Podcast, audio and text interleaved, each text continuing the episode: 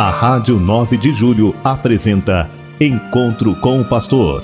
Na palavra do Arcebispo Metropolitano de São Paulo, Cardeal Odilo Pedro Scherer. Vós sois meu pastor, ó Senhor, nada me faltará se me conduzes. Queridos ouvintes da Rádio 9 de Julho, saudação e bênção para todos vocês neste dia 28 de dezembro. Hoje é terça-feira, dentro da oitava do Natal. Continuamos a celebrar o Natal. Eu desejo a vocês feliz e santo Natal. Vivamos estes dias na oração, na contemplação do mistério da encarnação, da humanidade do nosso Deus e dos fatos que foram envolvendo o Natal de Jesus e o significado de Jesus para nós. Naturalmente, Jesus não ficou criança para sempre. Jesus assumiu a nossa humanidade e fez todos os passos, os momentos da nossa humanidade, é o nascimento, a infância e depois a adolescência, a juventude, a idade adulta, até ser o pregador do evangelho e depois ser acusado perante as autoridades, ser condenado à morte, morrer, ressuscitar e ser elevado e se elevar ao céu. Pois bem, nós olhamos o mistério do Natal no conjunto do mistério de Jesus Cristo.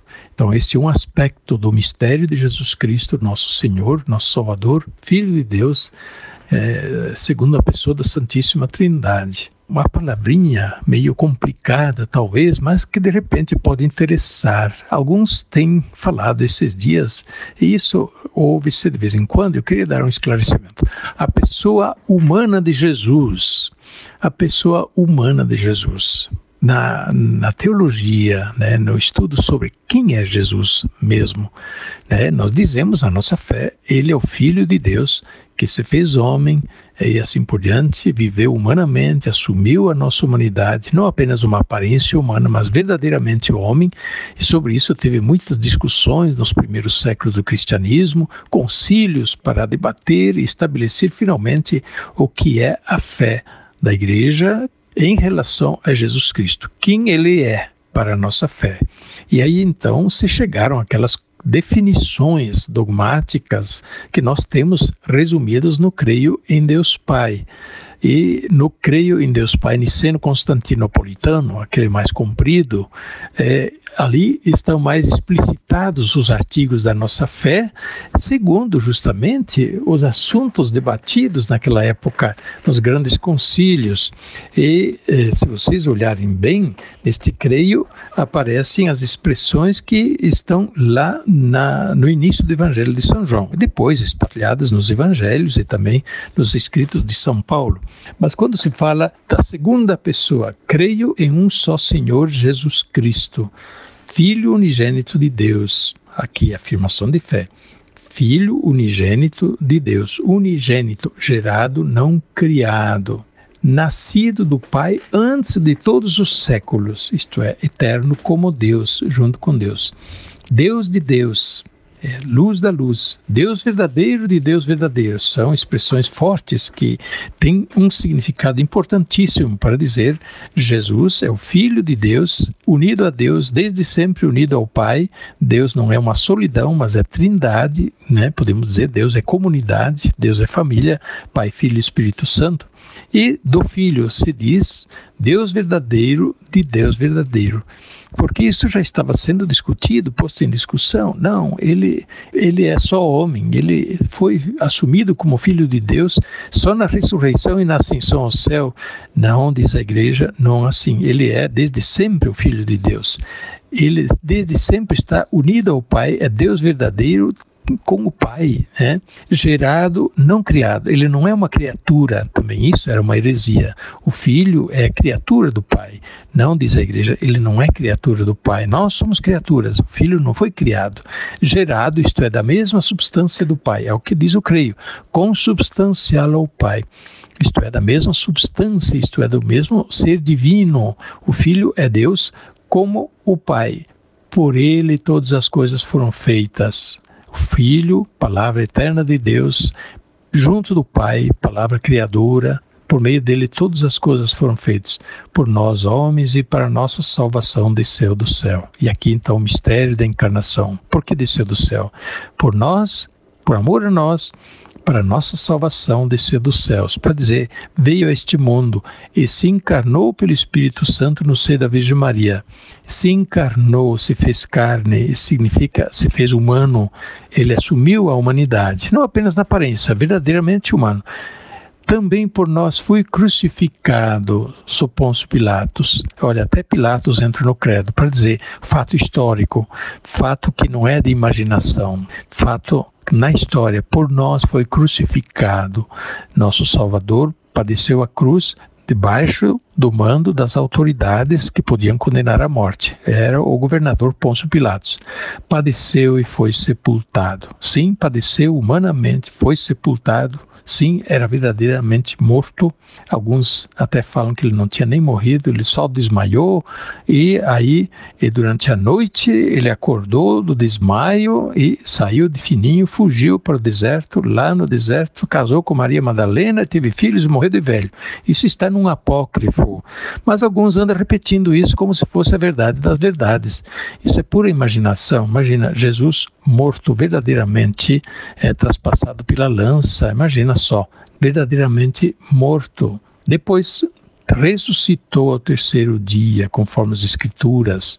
Essa palavra, conforme as Escrituras, justamente fala da fé desde o início na ressurreição de Jesus. Isso não foi inventado mais tarde. O Filho subiu ao céu, glorificado, está sentado à direita de Deus Pai Todo-Poderoso. Este estar sentado à direita do Pai é uma linguagem simbólica para dizer que no céu, junto do Pai, o Filho, agora, na sua humanidade glorificada no céu, o Filho é juiz da humanidade. O Filho é aquele que é o mediador entre o Pai e a humanidade.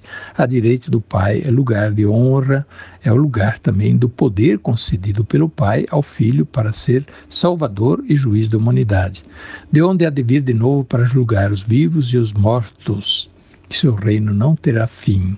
Sim, o reino de Jesus Cristo é eterno, não terá fim, e neste mundo é o início, os sinais do reino de Deus estão aqui e todos são convidados a entrarem no reino de Deus, acolherem o reino de Deus em sua vida para terem depois parte no reino celeste, reino de glória, de alegria, de felicidade eterna. Voltando àquela questão, a pessoa humana de Jesus. Então, a doutrina explicando creio em Deus Pai, diz: em Jesus há uma só pessoa. Há duas naturezas: a natureza divina e a natureza humana. Verdadeiramente Deus, verdadeiramente homem. Como assim? Verdadeiramente Deus e verdadeiramente homem. Sim, para Deus nada é impossível e também isso, que Deus possa assumir, que o Filho de Deus possa assumir a nossa humanidade como fez Jesus. Por que não? Nós devemos proibir, porque nós achamos que não, ele não pode. Nós não podemos pôr limites a Deus, ainda mais porque é um ato de tamanha misericórdia, tamanha grandeza de Deus de se abaixar e vir ao encontro da nossa pequenez, da nossa fraqueza, da nossa humilde condição humana. Ele se revestiu de nossa humanidade, não aparência, verdadeiramente humano, até o ponto de ser condenado à cruz, morrer né, sofrer terrivelmente, ser sepultado, mas depois ressuscitar glorioso também na sua humanidade. É o seu corpo humano, sua condição humana que já ressuscita. Em Jesus, porém, há uma só pessoa. A pessoa humana não é a pessoa divina. Em Jesus, a pessoa divina com duas naturezas, natureza divina e natureza humana. Não são duas pessoas, uma única pessoa. É um pouco complicado, é, mas dá para compreender porque não poderiam viver duas pessoas numa pessoa. Não. A pessoa é uma só. E que pessoa humana? Não, a pessoa divina, porque a pessoa é eterna. É, o Filho de Deus não acabou quando ele veio a este mundo, ele permanece o Filho de Deus. Como assim? Ele não aparecia como Filho de Deus quando ele estava entre os homens, quando estava aqui na terra. Sim, ele, como diz São Paulo, se esvaziou de sua glória, mas não deixou de ser o Filho de Deus. Ele veio até nós, se humilhou, ele se abaixou, lavou os pés, ele foi até o fundo do poço para ir ao encontro do último dos pecadores, para resgatar a todos e a todos levar a boa notícia da misericórdia de Deus, do perdão, da salvação e o convite, é, o convite a participar. Então, a pessoa divina de Jesus vivendo humanamente. Essa é que é a verdade. E aí é que a igreja pode dizer, ele é o rosto humano de Deus, ao mesmo tempo é o rosto divino do homem. Na pessoa de Jesus, no rosto humano de Jesus, nós vemos sim o futuro do homem. É para isso que Deus nos criou, para participarmos também da glória do Filho. São Paulo vai dizer uma passagem bonita. Então ele diz que é, humanamente Jesus é o espelho da glória do Pai. A glória do Pai, Deus se espelha no rosto humano de Jesus. E daí São João vai dizer: Nós vimos a sua glória é, humanamente, não apenas divinamente, humanamente, é São João humano viu a glória do Filho de Deus no rosto humano de Jesus, na pessoa humana de Jesus. Coisas bonitas então da nossa fé. E hoje a gente refletiu um pouco então sobre isso. Nos próximos dias a gente pode retomar um outro aspecto da reflexão sobre eu creio naquilo que diz respeito à nossa fé em Jesus Cristo.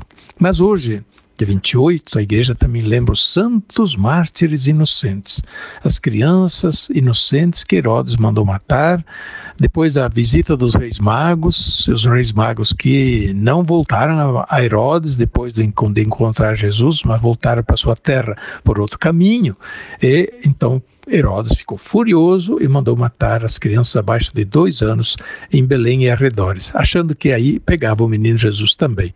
Mas José tinha recebido a visita de uma, mais uma vez a visita do anjo que disse: pega o menino e sua mãe e foge para o Egito, porque estão querendo matar o menino. E assim José fez e salvou Jesus pequenino. E Herodes mandou matar todos os meninos abaixo de dois anos em Belém e arredores. Que coisa, hein? Que crueldade, que tristeza. Só para não ver ameaçado o seu reinado, o seu poder. É, a sede de poder vai até este ponto e cometer esse tipo de crueldade. Crianças pequeninas, inocentes, matadas. Mas são cordeirinhos inocentes que já derramaram sangue por Jesus. São os primeiros mártires de Cristo. Primeiros mártires por Cristo, mesmo sem poder ainda falar o nome de Jesus, sem conhecer Jesus, mas por causa dele já morreram e deram a vida. E a liturgia diz: bem-aventurados, bem felizes deles, estão no céu como cordeirinhos pulando aqui e ali felizes é, por estarem junto do Cordeiro imolado, isto é, Jesus ressuscitado que está na glória do Pai. Este é o dia da gente rezar pelas crianças, de também pensar nas muitas crianças que hoje sofrem todo tipo de maus tratos, abusos, né, sofrem fome, e as crianças doentinhas, pobrezinhas, às vezes já de doenças graves, desde pequenas a gente sabe de várias situações. Que Deus as abençoe, Deus as assiste e conforte também os seus pais. A bênção de Deus Todo-Poderoso, Pai, Filho e Espírito Santo, desça sobre vós e permaneça para sempre. Amém. A Rádio 9 de Julho apresentou Encontro com o Pastor, na palavra do Arcebispo Metropolitano de São Paulo, Cardeal Odilo Pedro Scherer. Vós sois meu pastor, ó Senhor, nada me faltará se me conduz